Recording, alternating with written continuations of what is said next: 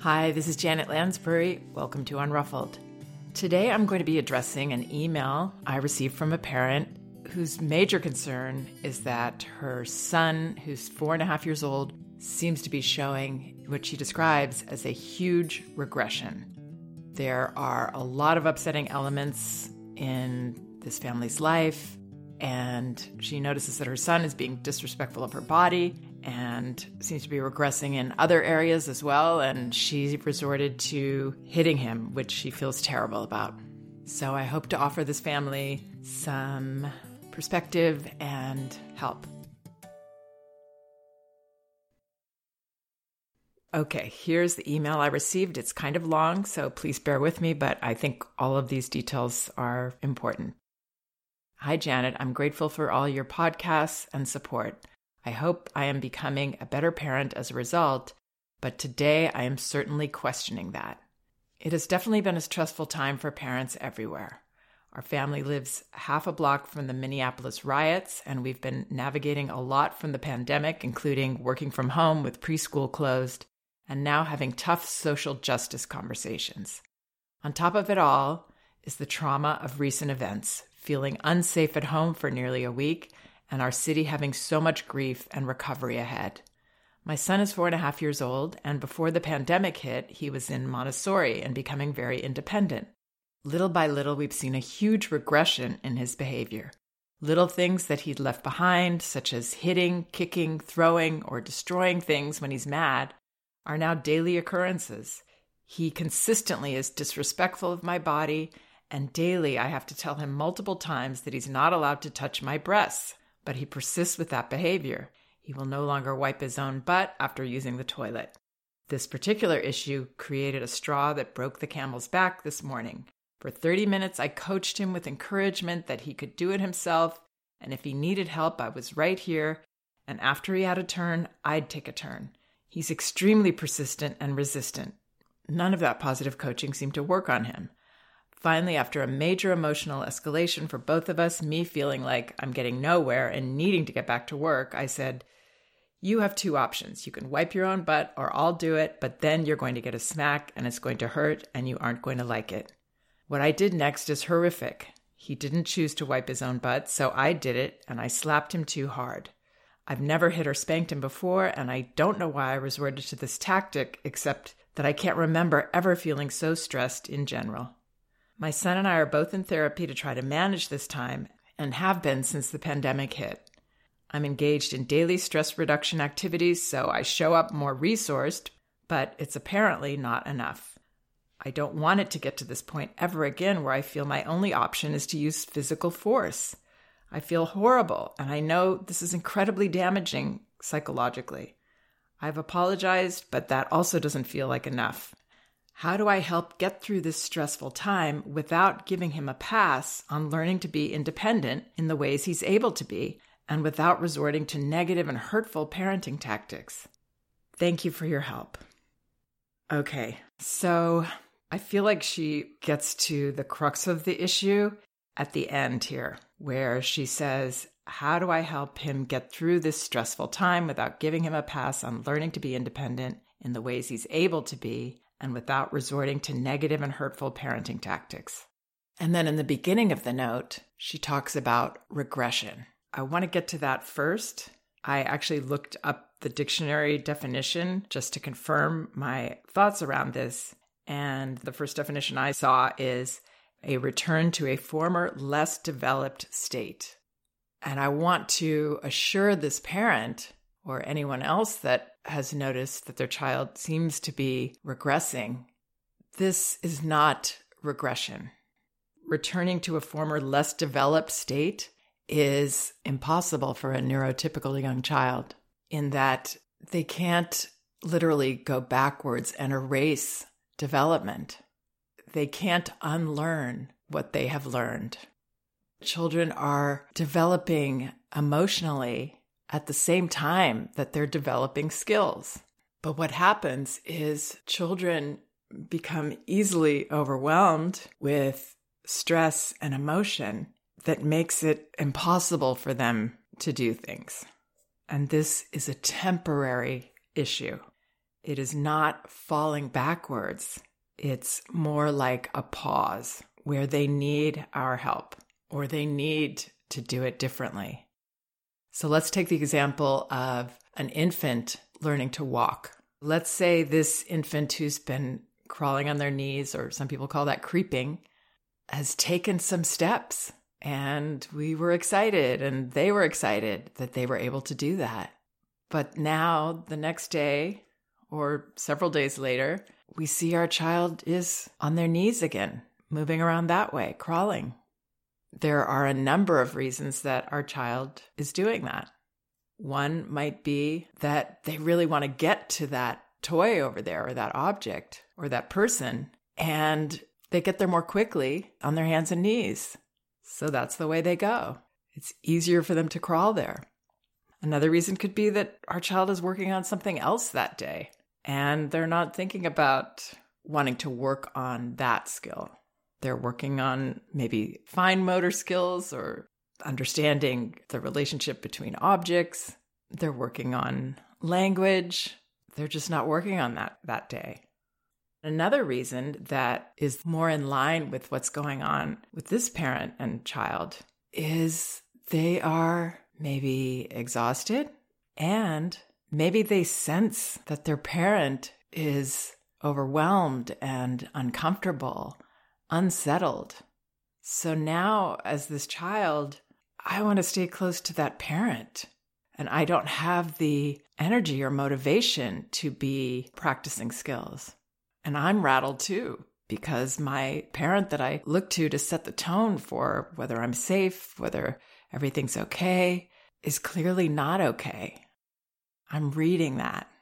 So now, as this infant, I'm going to want to be right next to my parent on his or her lap.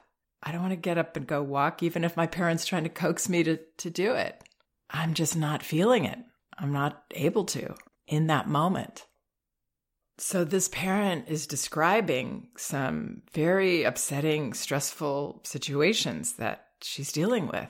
And even if her son didn't have his own reactions to all the disruption of his life with the pandemic, disruption in his routines, even if he didn't have any stress of his own around these situations, he's totally feeling his mother's. And he's feeling it in every cell in his body, the way children feel their feelings. The feelings take over them. They haven't developed that ability to easily self regulate. So, this parent makes a couple of interesting statements around this. She says her child is extremely persistent and resistant.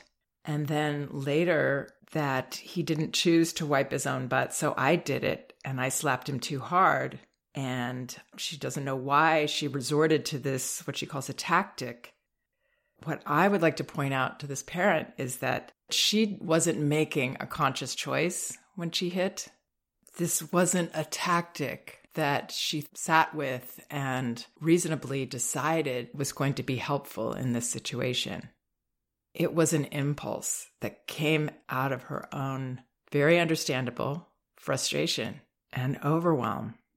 And just as that was not a choice, her son's behavior that he's showing right now, believe it or not, is not a choice. Just as his mother wouldn't choose to do something that she feels terrible about, he is not choosing to be getting his mother so angry with him, frustrating her, being incapable. It's not a choice. So, what I think I can help this parent with or any other parent going through anything like this is her perception because it's her own perception of this situation that is making her so upset. You know, what I said about being frustrated, that it's understandable. It is understandable because of the way that she's perceiving her son and her role with him in these situations. She feels like she's giving him a pass on learning to be independent if he doesn't do these skills that she knows he can do at other times. So she's taken on this job that I don't know if she's misunderstanding the Montessori school's advice or if the school might be misunderstanding Maria Montessori's teachings, which were not just about achieving skills. It was understanding the emotional state of children. Yes, they are amazingly capable. They can achieve all these surprising things when they're feeling up to it, when they feel safe and calm enough in their home. But when they can't, they can't. And it's not a failure on their part. So I would encourage this parent to see that there's nothing wrong going on here with her child behaving in these ways. She hasn't failed in helping him to be independent and capable. Take that pressure off of yourself. This is a time to get through when there's stress. This is a time to just help him when he can't do these things and not waste your precious energy trying to coax him and coach him and come on, you can do this, you can do this. Because what happens there is she gets more frustrated and he gets more frustrated because he doesn't feel understood. He doesn't feel seen. He feels he's doing something wrong, disappointing his mother. And all those feelings in him make it even less possible for him to wipe himself. He's too stuck. So I would give herself a pass from being the teacher and coach that needs to get him doing things. And I would give him a pass on what he's able to do right now. Independence and skill building are a choice that a child makes. Our job is to hold space for it, but not try to push it and make it happen holding space for it means we're going to give a moment. We're going to see, is my child want to do this? We're going to offer a chance. Do you want to do this yourself? Or do you need my help? But when we see that they can't, even though they've been doing it for months, when we see that they can't, that they pause, then we say, okay, you know what? I'm going to do this. And then I would be ready to do it again the next time because my child is showing me this is an area where they're getting stuck. They're not regressing, they're pausing. So let's talk about practical advice here for how to handle what's going on. Meditating on a clearer vision of our child and what's happening right now is the key and the basis for everything that we do. And it does change everything because it changes the way we feel about things we're not going to get as frustrated when we realize I'm dealing with kind of a basket case right now. I'm feeling it and he's feeling it. And whatever I'm feeling, he's going to be reflecting in some way. But I, as the adult, can understand this and he can't. So this part's up to me. And the part that I haven't brought up yet is where she says that he's hitting, kicking, throwing, or destroying things when he's mad and that he's disrespectful of her body. Daily, she has to tell him multiple times that he's not allowed to touch her breasts. So, again, if we see this as my child is just very impulsive right now, he's really having a hard time containing himself and controlling himself. Even if he looks very together and conscious, he is dysregulated.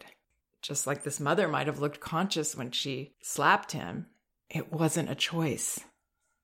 So when we see it that way, we're going to help him by not putting him in situations where he can easily throw and destroy things. And when we see something starting, we're going to have a safe response. We're going to be the safe person. Instead of getting mad at him for making this choice because we realize it's not a choice, we're going to say, Oh, whoa, whoa. Yeah, buddy, I can't let you do that. You seem so frustrated, but I got to stop you. And you're going to stop his hand right away. So when you're saying these things, it's while you are physically stopping him. Ideally, you're emitting safety and calm. So you're not adding to his overwhelm with your own feelings. And the only way to do that is for you to perceive that you've got a dysregulated child on your hands. And there's a reason, there's always a reason. And one of the main reasons is that we're feeling upset ourselves or we're very stressed. So if he's trying to hit me, I'm going to be holding his wrists, I'm going to be stopping his hands. Whoa, whoa, whoa. Yeah, I can't let you do that. And in my mind, I'm seeing, whoa, this guy is really feeling overwhelmed. Something big going on with him right now. I'm not seeing this as that I failed or that this is my problem. I'm interested in how I can help.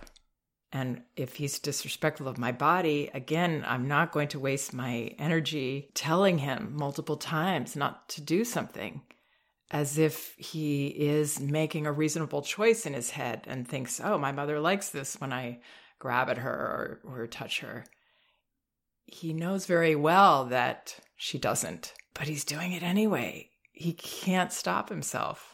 So just stop him. Don't worry that he's regressed or doesn't understand that it's not okay. He does.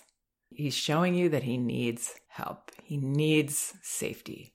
And I would have my hand there right away, being safe, making as little a deal out of it as I can. Like, ah, nope, that's not okay. I'm going to stop you. I have a period at the end of my sentence. I'm not asking him, can you stop? Stop. What are you doing?